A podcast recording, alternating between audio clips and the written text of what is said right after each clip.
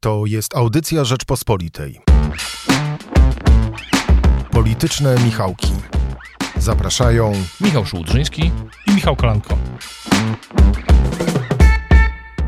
W piątek, 10 czerwca, zapraszamy Państwa na nasze tradycyjne e, polityczne e, Michałki. Będziemy w nich zastanawiali się, dlaczego Jarosław Kaczyński zdecydował się o odrzuceniu wszystkich poprawek mm, merytorycznych zgłoszonych przez senatorów mm, opozycji i jaki będzie dalszy ciąg relacji pomiędzy Warszawą a Brukselą, czy Ursula von der Leyen okaże się e, tą dobrą duszą polskim ambasadorem e, w Unii Europejskiej, który będzie bronić Warszawy przed radykałami e, chcącymi egzekwować od Polski przestrzeganie zasad praworządności. Zastanawiamy się również nad dymisją ministra Cieślaka, który e, chciał ukarania pracowniczki Poczty Polskiej w Pacanowie, jak ten Pacanów wpłynie na kampanię wyborczą e, PiSu, którą Jarosław Kaczyński rozpoczął mm, podczas konwencji e, wyborczej 4 czerwca e, w ubiegłą sobotę. I pierwsze z takich spotkań miało miejsce w Sochaczewie i jak ten Sochaczew będzie mm, wyglądał jako debiut. E, zastanowimy się też, jak wygląda sytuacja na opozycji. E, spróbujemy się zastanowić, co Platformie daje objazd Polski przez e, Donalda Tuska i spróbujemy odpowiedzieć na pytanie, dlaczego Donald Tusk zareagował w taki sposób na słowa Rafała Trzaskowskiego, który w jednym z podcastów rozrywkowych powiedział, że wcale nie był bawidamkiem, był kimś innym. Posłuchajcie Państwo naszej audycji.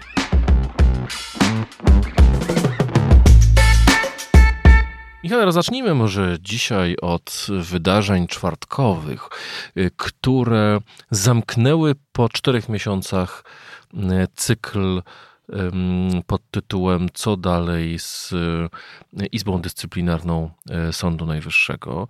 E, w Sejmie odrzucono 23 z 26 poprawek, wszystkie merytoryczne poprawki, które zaproponowali posłowie, senatorowie opozycji. Było w tym troszkę takiego, jeżeli sobie mogę pozwolić na postawienie tezy, teatrzyku, mającego pokazać, kto ma większe zasługi w odblokowaniu KPO, ponieważ poprawki senackie zostały przyjęte w wigilię przyjazdu Urszuli von der Leyen do Warszawy mm, na początku czerwca mm, i politycy Platformy mówili, no KPO zostało odblokowane dzięki naszym poprawkom, bo to nasze poprawki idą dalej e, niż propozycje prezydenta, które zostały troszkę rozcieńczone kompromisem e, ze Zbigniewem e, Ziobrą. I teraz mówią, no tak, senatorowie PiSu no, nie głosowali za naszymi poprawkami również po to, żeby przekonać von der Leyen, a dzisiaj oszukali Unię Europejską.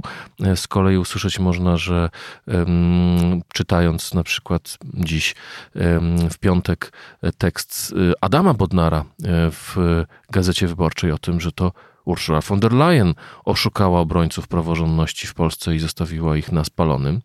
Z kolei równocześnie w czwartek Parlament Europejski przyjął rezolucję, e, która mówiła o tym, że trzeba e, zablokować wypłatę KPO dla Polski do ostatniej chwili, do momentu, w którym Polska w pełni nie wykona wyroku TSUE. Jak tłumaczyła Anna Słojewska, wyrok TSUE jest mniej bardziej ambitny, jeśli chodzi o Izbę Dyscyplinarną, niż propozycja Andrzeja Dudy i później ten kompromis zawarty ze Zbigniewem Ziobrą. Moja teza była taka, że Jarosław Kaczyński wygrał, wybrał spoistość obozu rządzącego, e, utrzymanie pokoju ze swoim sojusznikiem Zbigniewem Ziobro, niż mizdrzenie się do, jeżeli takiego słowa można użyć, Urszuli von der Leyen i ułatwianie jej sytuacji, bo wiemy, że Ursula von der Leyen jest pod dużą presją liberałów europejskich, którym się nie podoba to, że uważają oni tak, odpuszcza Polsce kwestię praworządności. Jak ty to czytasz? Jest kilka wątków. Dzień dobry. Jest, jest kilka wątków. Jeden z nich dotyczy tego, o czym ty mówiłeś wcześniej, że Ursula von der Leyen jest pod presją u siebie. E, a jako dosyć e, zręczna polityczka no, musi przez tą presję balansować między jednym a drugim. E, I wydaje się, że a z drugiej strony politycy PiS e, lubią się tak pozycjonować w centrum w tej sprawie. Mówią, że są między, tak mówi premier Morawiecki, nie tylko, że są między jednymi radykałami a drugimi. E, to znaczy, radykałowie ze strony ze strony europejskiej i ze strony, ze strony polskiej. Nie muszę chyba tłumaczyć, kim są ci radykałowie ze strony polskiej, E, jeśli chodzi o Zjednoczoną Prawicę, a też dawną Zjednoczoną Prawicę. No i też wiadomo, za kogo e, PiS uznaje radykała, radykałów w samej Komisji Europejskiej. To są właśnie e, ci komisarze, którzy sprzeciwiali się temu porozumieniu. Więc co do samych, to jest jedna rzecz. Na ile to się utrzyma w ogóle w przyszłości, no to mm, wydaje się, że jest poczucie, że, to, że te pieniądze mogą zostać wypłacone, ale pewności nie ma, e, bo nie jest właśnie jasne, na ile ten skomplikowany układ sił między Komisją Europejską, Parlamentem Europejskim, samej Komisji Europejskiej, polskim rządem, a różnymi też frakcjami w ramach polskiego rządu się utrzyma po prostu. Mm, tam są, te kamienie milowe są, e, no, no, przekraczanie każdego z nich będzie pewnym, myślę, mm, mm, nie tyle może wyzwaniem, co będzie budziło pewne emocje, zwłaszcza jeśli chodzi o przywracanie tych y, sędziów do orzekania. Jak to w praktyce będzie wyglądało, no właśnie od tego będą zależały być może losy tych unijnych funduszy.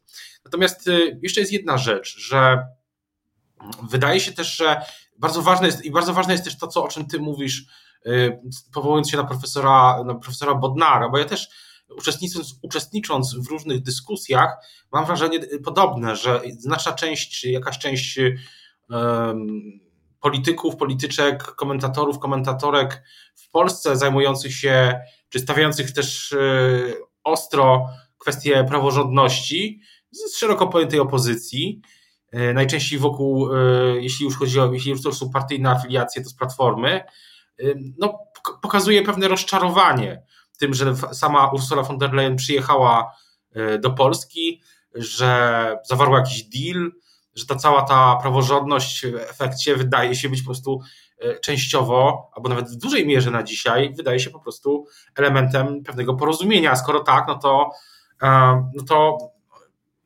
nie trudno się domyśleć, że jest pewne poczucie rozczarowania. Pamiętam cały czas wypowiedź byłego premiera Leszka Millera który dostał się do Europarlamentu z list y, y, Koalicji Europejskiej, że no, że pani, komis- pani przewodnicząca nie powinna w ogóle wracać, przyjeżdżać do Polski.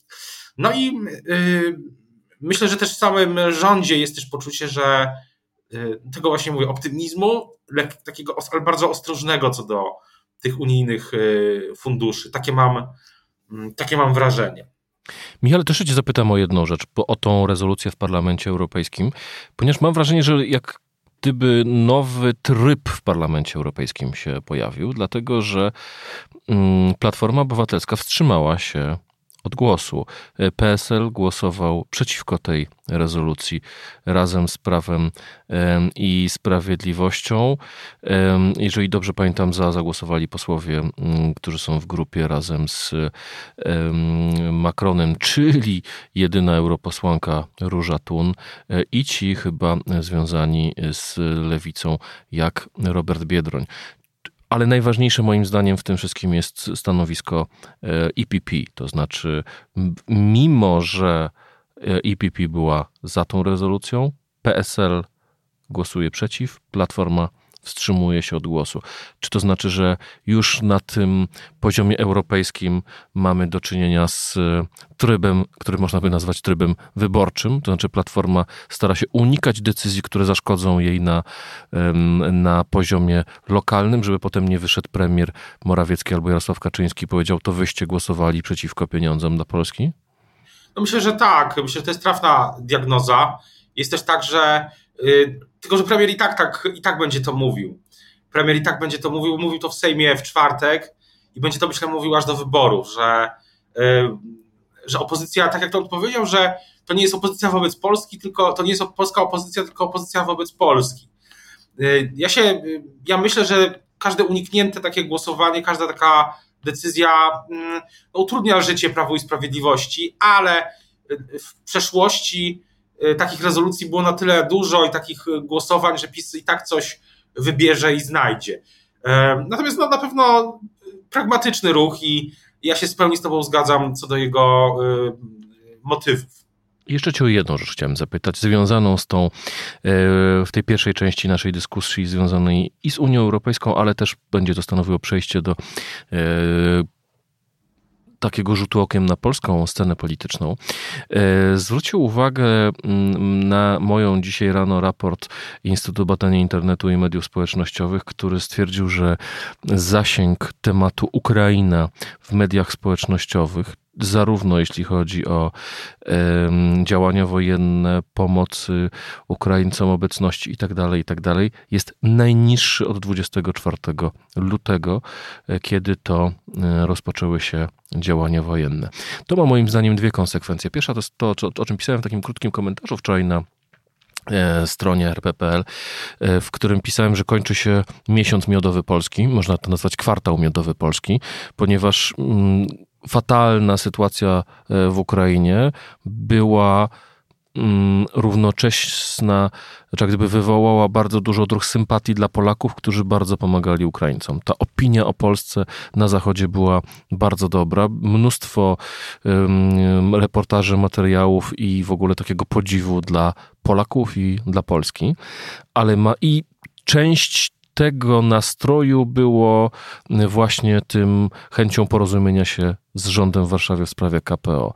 Ale to paliwo się wyczerpuje. Ten dobry nastrój się wyczerpuje, bo zainteresowanie wojną e, też spada. Mm, jak to Twoim zdaniem się przełoży na relacje z Brukselą? No a potem już przechodząc do naszych spraw wewnętrznych, jak to się przełoży na naszą politykę codzienną? No bo jeżeli e, internautów w Polsce coraz mniej interesuje wojna, to znaczy, że coraz bardziej ich interesuje temat, który pojawia się we wszystkich wystąpieniach i polityków opozycji, i polityków partii rządzącej, czyli kwestia drożyzny.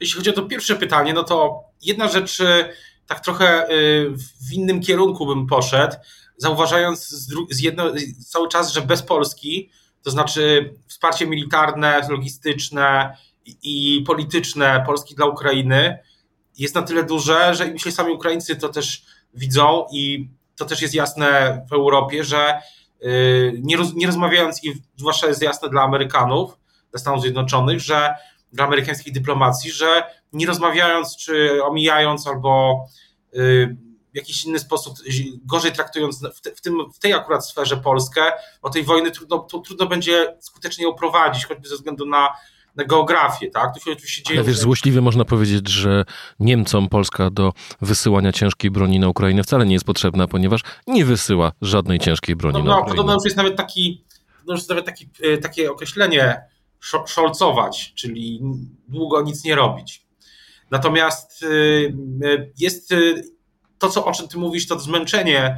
Ja myślę, że to jest jeszcze coś innego. Jeszcze jest w ogóle zmęczenie tematem, tematem wojny na Zachodzie. To, to też było słychać w relacjach na przykład z Forum Ekonomicznego, Światowego Forum Ekonomicznego w Davos, gdy, gdy pytało się polityków, którzy tam byli, albo ludzi w ogóle, którzy tam byli, jaki tam jest klimat, to z tych relacji wynikało właśnie, że, yy, no, że jest pewne zmęczenie wojną i to wtedy się nałożyło na przykład tą wypowiedź Henry'ego Kissingera, też yy, prezydenta Macrona i tak dalej. Więc yy, myślę, że na pewno może być, może być tak, że w Europie będzie próba powrotu, znaczy mimo tego, o czym mówiłem wcześniej, że tego poczucia, że Polska ma tyle duże znaczenie geograficzne, geopolityczne i tak dalej w kontekście Ukrainy, że nie da się Polski pomijać, to może być niejako powrót do business as usual, no właśnie w relacjach z Komisją Europejską i, wielu innych sferach. Tam jest kwestia finansowania odbudowy Ukrainy, wsparcia dla krajów, które przyjmują uchodźców. No i tutaj na tych polach może być, e, może być trudniej teraz polskiemu rządowi. I zmęczenie wojną doprowadzi do tego, że sprawa praworządności wróci e, na pierwsze miejsce albo jedno z pierwszych miejsc w relacjach pomiędzy Warszawą a Brukselą. Ale, e, Przejdźmy w takim razie do rzecz, drugiej tylko, części naszego programu. Mówić, ale cały czas jednak wracam do pani von der Leyen, że ona wydaje się, chce balansować między różnymi frakcjami i dosyć zręcznie politycznie działa, chyba najzręczniej, mm, chyba możemy to powiedzieć, że jej ta polityczne, polityczne wyczucie jest naprawdę spore, więc widoczne, więc taki ten powrót do business as usual ze względu na nią nie będzie taki chyba prosty, ale zobaczymy. To oczywiście jest to jest jedna rzecz. Druga, polska scena polityczna, myślę, że tak jak... No, o drugiej scenie politycznej, o polskiej scenie politycznej powiedzmy sobie w drugiej części naszego programu. Michale, w weekend miała miejsce konwencja Prawa i Sprawiedliwości, a właściwie one-man show Jarosława e, Kaczyńskiego wciąż wisi pytanie, które ci zadałem wcześniej o to, jak ta zmiana zainteresowań, czyli zmniejszenie zainteresowania wojną w Ukrainie i w związku z tym powrotem kwestii drożyzny y, będzie wpływać na polską politykę. Natomiast zacznijmy może od tego przesłania Jarosława Kaczyńskiego po co była ta konwencja, poza tym, żeby mobilizować swoich ludzi i mówić naprzód, naprzód i jeszcze raz naprzód, a sala krzczała Jarosław, Jarosław, Jarosław. W Sochaczewie potem też słyszeliśmy to Jarosław, Jarosław, Jarosław, ale bez obiadu. Takie spotkania, one muszą mieć swój rytm. Musimy przetestować okrzyk. Jak wejdzie, to wszyscy razem. Jarosław! Jarosław! Jarosław! Coś słabo, no. Obiadu nie jedli, Musimy, musimy naprawdę zrobić tutaj czat, żeby nas prezes zapamiętał, słuchajcie. Myślę, myślę, że ta konwencja była po prostu po to, żeby wyznaczyć jakąś, jakąś cezurę czasową. Pisma mm, taki dosyć, dosyć taki mm, jakby to ująć, nie tyle przewidywalny, co może taki bardzo konsekwentny schemat działania w pewnych punktach, w pewnych etapach polityki. Jak jest objazd kraju, to trzeba go jakoś zapowiedzieć. No i można zrobić to konferencją prasową, ale PiS po prostu robi konwencję. Tak było wielokrotnie w przeszłości. No i tak było, tak jest i teraz. Tak się stało teraz. Natomiast oczywiście warunki są inne. Ja postawiłbym tezę, że PiS startując do tych wyborów w 2023 roku, takim objazdem, no startuje w najtrudniejszych dla siebie warunkach, y, dużo trudniejszych niż w 2000 powiedzmy 19, 18, no i dużo trudniejszym oczywiście niż tam w latach 2012, 13, 14, gdy PiS przygotowywało się do wyborów parlamentarnych i prezydenckich w 2015 roku. No, te warunki są jasne, no tak wystarczy pojechać na stację benzynową. Ja akurat nie jeżdżę, bo ja akurat nie jestem kierowcą i nie mam samochodu, jeżdżę komunikacją zbiorową, zbiorkową, jak to się mówi, e, po Polsce również. Mm, zresztą jest to, y, no i wydaje się, że będzie to dosyć e, powszechna tendencja, biorąc pod uwagę ceny, tak, benzyny, paliwa, no ale też e, ceny, nie wiem, węgla, to o czym mówił też prezes Kaczyński, no tak, tylko że właśnie ja słuchając Jarosława Kaczyńskiego miałem wrażenie, że on chce przekonać wszystkich swoich um, sympatyków przede wszystkim, tak, bo to chyba zgadzamy się co do tego, że adresatem tej konwencji nie byli, um, nie były miliony wyborców, tylko działacze, po, po, posłowie, ci, którzy się mają zaangażować w, tą, w to przekonywanie wyborców.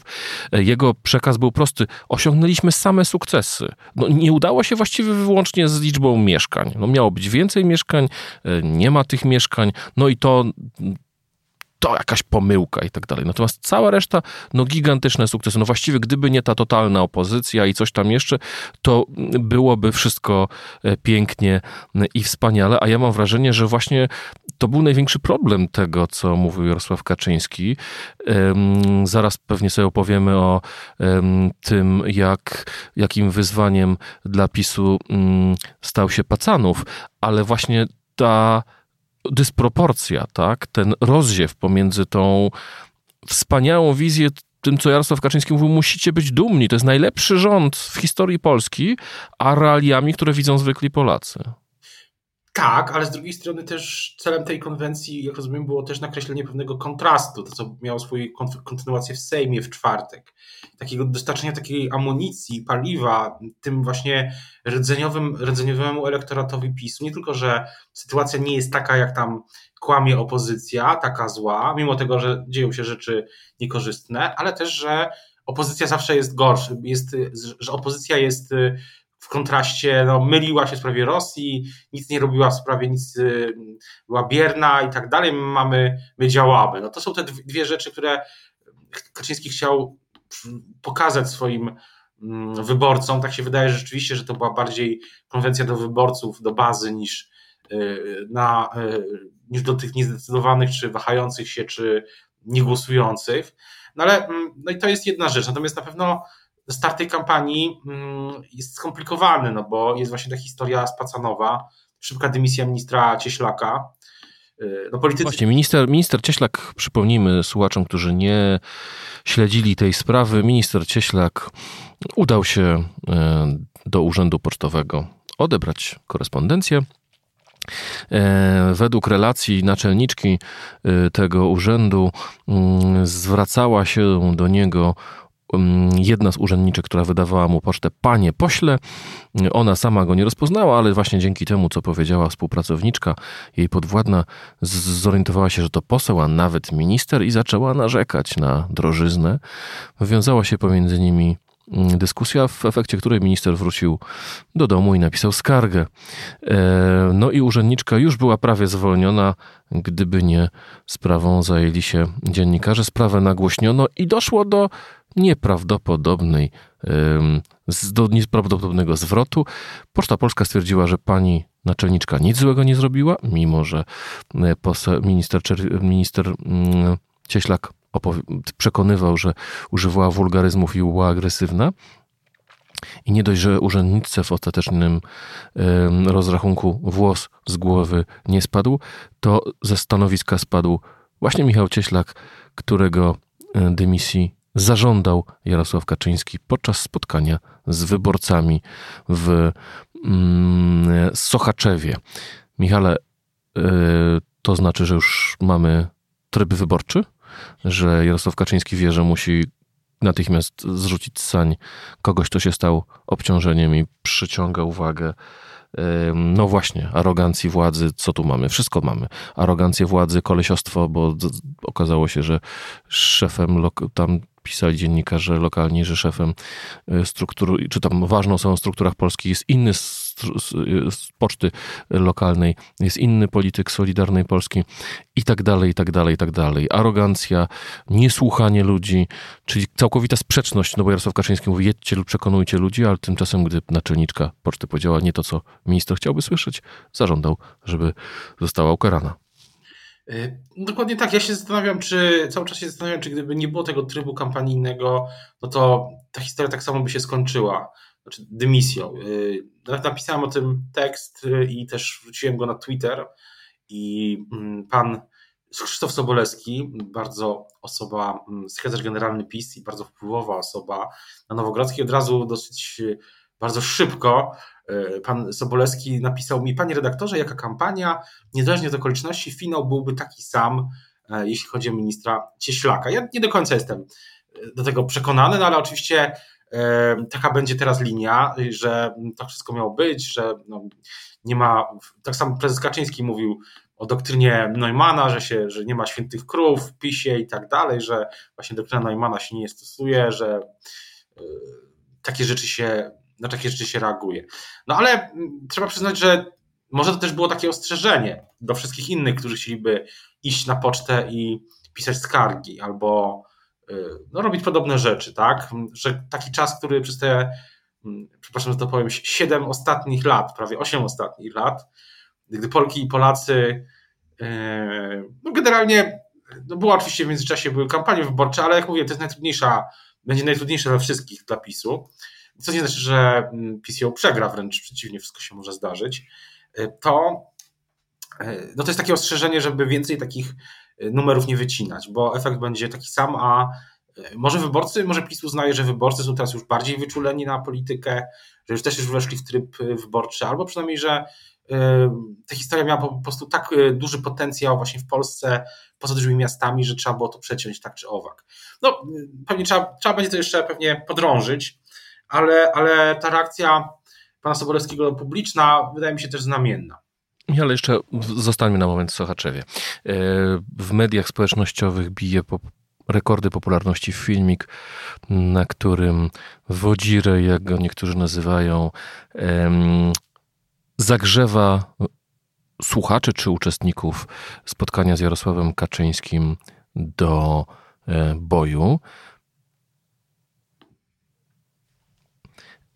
I powiedz mi, czy to znaczy, że te spotkania są reżyserowane, bo one są przedstawiane jako spotkanie ze zwykłymi wyborcami. Tymczasem dziennikarze zwrócili uwagę, że spotkanie Mateusza Morawieckiego po czwartkowym wystąpieniu w Sejmie, które się odbyło w takiej sali gimnastycznej, no, przypominało e, akademię, w której wszyscy siedzieli równiutko w rzędach i to nie wyglądają jak spontaniczne spotkania z wyborcami, gdzie się kogokolwiek przekonuje, tylko raczej wyjazdy do partyjnego aktywu może taki jest cel na początek, tak? No, celem też na pewno jest reakcja na bieżące sprawy, no bo prezes Kaczyński w tym Sochaczewie też na wiele różnych bieżących spraw reagował, czego nie, nie robił wcześniej, bez tych wyjazdów. No ja, ja uważam, że akurat ten filmik y, z tym, akurat ten filmik, o którym mówisz, on jest, no pokazuje pewną kuchnię polityki, dosyć, myślę, że wielokrotnie na różnych, y, y, pewną kuchnię polityki, mm, rzeczywiście bije rekordy popularności, no i tak teraz będzie, że w tej kampanii będziesz, dziesiątki będą setki takich wirali, ale to nie jest żaden, że tak się wyrażę, game changer. E, to zostawmy na moment y, partię rządzącą i w trzeciej części naszej audycji skupmy się na opozycji. Jarosław Kaczyński bardzo szybko zareagował na sprawę e, Michała e, Cieślaka, domagając się od niego dymisji. E, równie szybko zareagował Donald Tusk na słowa Rafała Trzaskowskiego. Historia jest oczywiście zupełnie mm, inna. To dzięki Janowi, śpiewakowi opinia publiczna przypomniała sobie albo zwróciła uwagę na słowa mm, Rafała Trzaskowskiego z podcastu u e, Jakuba Wojewódzkiego, gdy mówił, że nie był żadnym bawidamkiem, był hmm, du trzy kropki ażem, e, nie będziemy epatować naszych słuchaczy e, takimi słowami. I teraz tak, Miałem wrażenie, że sympatycy Platformy Obywatelskiej przekonywali, że w ogóle nie ma tematu, że kto się tym zajmuje, tak naprawdę pomaga PiSowi, bo odciąga uwagę od poważnych problemów, od afer, od zakupu obligacji przez Mateusza Morawieckiego, od e, wysokich cen e, paliw i w ogóle e, drożyzny. A tu nagle przyszedł Donald Tusk na konferencji prasowej, bodajże we Wrocławiu, zapytany o sprawę, powiedział, że te słowa są niedopuszczalne i Rafał Trzaskowski dobrze zrobił, że przeprosił. E, ja się zgadzam z częścią komentarzy tych tej strony e, takiej, takiej platformianej, że to nie jest ważne wydarzenie polityczne. No bo Rafał Trzaskowski nie został złapany na jakimś skandalu, na czymś e, haniebnym, w sensie, że to nie był skandal obyczajowy, nie dał łapówki, e, nie przyjął łapówki, rażący sposób nie złamał prawa i tak dalej, i tak dalej. Ale mimo to to wydarzenie jest symptomatyczne, ponieważ moim zdaniem trochę z dwóch powodów. Po pierwsze, pokazuje, że mm, każda wypowiedź może zaszkodzić politykowi, nawet taka, która wydaje się najbardziej niewinna. Znaczy nie ma e, neutralnych wypowiedzi, nie jest tak, że jak pójdziesz do jakiegoś podcastu i sobie z jakimiś dwoma mm, e, prowadzącymi półsatyryczny program e, siądziesz prezenterami czy dziennikarzami, to wypowie- możesz tam powiedzieć coś więcej, co ci ujdzie na sucho. Nie, nic ci nie ujdzie na sucho. Ale po drugie to też pokazuje kwestię samego Rafała Trzaskowskiego, który ma taką tendencję do odgrywania luzaka i mimo swojej pięćdziesiątki młodzieniaszka w polityce. Jak ty oceniasz to wszystko? Po pierwsze, y, warto zwrócić uwagę, że ta wypowiedź została zdecydowana, czy może nie wprost, oczywiście, zarówno Jarosław Kaczyński, jak i premier Morawiecki na tych swoich wypowiedziach w tym tygodniu do tego nawiązali. Myślę, że to nie jest przypadkowe. Ja z takich y, moich rozmów wynika, że Prawo i z klubu PiS z Sejmu, że, że właśnie uznaje się tam, że ta wypowiedź ma potencjał, żeby zaszkodzić poważnie Rafałowi Trzaskowskiemu. Tak Dlaczego? tak słyszałem. Generalnie, ponieważ y, mm, tak jak to zrozumiałem, ona odkrawa mm, pewien wizerunek, który miał Trzaskowski e, i sprowadza go do, na inny poziom. Zwłaszcza, a druga rzecz jest taka, że. Więc Czyli opozycja będzie to wykorzystywać w kampanii wyborczej. Czy partia rządząca będzie to wykorzystywać przeciwko Myślę, że tak, kampanii wyborczej? Tak. tak jak, jedna druga rzecz jest taka, tak jak mówiłeś, że bardzo. Teraz nie ma. Zobaczmy, jak szybko przeszło z Twittera to do konferen na konferencję prasową, yy, na której o to został zapytany przewodniczący Tusk, premier Tusk, a później na, na Sejmu, wypowiedzi premiera Morawieckiego i do tego Sochaczewa, do wypowiedzi premiera Kaczyńskiego. Jak dramatycznie trudna jest dzisiaj sytuacja polityków, którzy muszą jeszcze bardziej niż zwykle uważać, bo cokolwiek się wydarzy, nawet w komentarzach na Facebooku, to może nagle stać się ogólnokrajowym tematem politycznym. I w 10, i to w zasadzie tak błyskawicznym tempie, że e, trudno tutaj też o, mm, no, trzeba być bardzo, trzeba mieć dobrze też przygotowany sztab taki do e, reagowania, tak, na takie sytuacje. Mm, zresztą to jest jedna rzecz. Druga, myślę, że Myślę, że może być tak, że jeśli rzeczywiście PiS uznaje, że ta wypowiedź ma potencjał, żeby zaszkodzić Rafałowi Trzaskowskiemu, to będziemy ją w różnych kontekstach jeszcze słyszeć. Natomiast y, czy Już realnie... zadbają o to wiadomości TVP, które są w stanie no tak. wypowiedzi archiwalne odtwarzać 60 razy na minutę. Nieskończone w zasadzie. Natomiast czy rzeczywiście tak będzie? No, też nie jesteśmy do końca, nie wiemy jak dalej się będzie ta kampania rozgrywała, bo ona rzeczywiście moim zdaniem już trwa od tego 4 czerwca, to widać.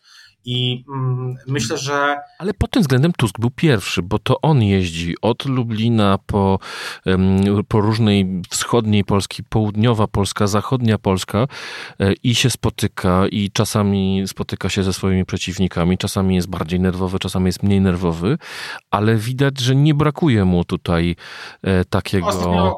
determinacji, żeby Mhm. Widać, że przewodniczący Tusk jest bardzo zdeterminowany, rzeczywiście jeździ wcześniej, e, no tam jeździł szybciej, e, ale też e, no widziałem taką... No jeździł szybciej, bo stracił prawo jazdy, masz rację.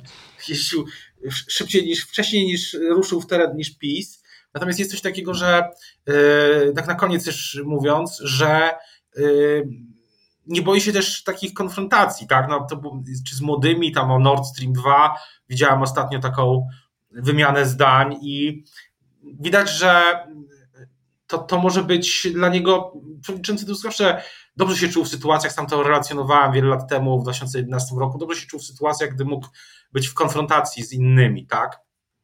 Gdy się konfrontował z, z kibicami, z trudnymi pytaniami i tak dalej, więc no, zobaczymy jak to, będziemy obserwować uważnie, jak to przebiega w kolejnych fazach tej prekampanii czy kampanii wyborczej. Bardzo Ci, Michale, dziękuję za e, tę rozmowę. Bardzo dziękujemy Państwu za uwagę. Dziękujemy Michałowi Patyrze i Magdalenie Burkiewicz, e, naszemu realizatorowi i naszej wydawczyni. Zachęcamy Państwa nie tylko do tego, żeby za tydzień znów wysłuchać politycznych Michałków, ale również do słuchania innych audycji e, Rzeczpospolitej, między innymi Rzecz w tym Cezarego Szymanka i audycji Posłuchaj Plus Minus, która również w piątki ma swoje premiery e, w, na naszej stronie podcastu RPPL i w serwisach podcastowych. Do usłyszenia. Słuchaj więcej na stronie podcasty.rp.pl. Szukaj Rzeczpospolita Audycje w serwisach streamingowych.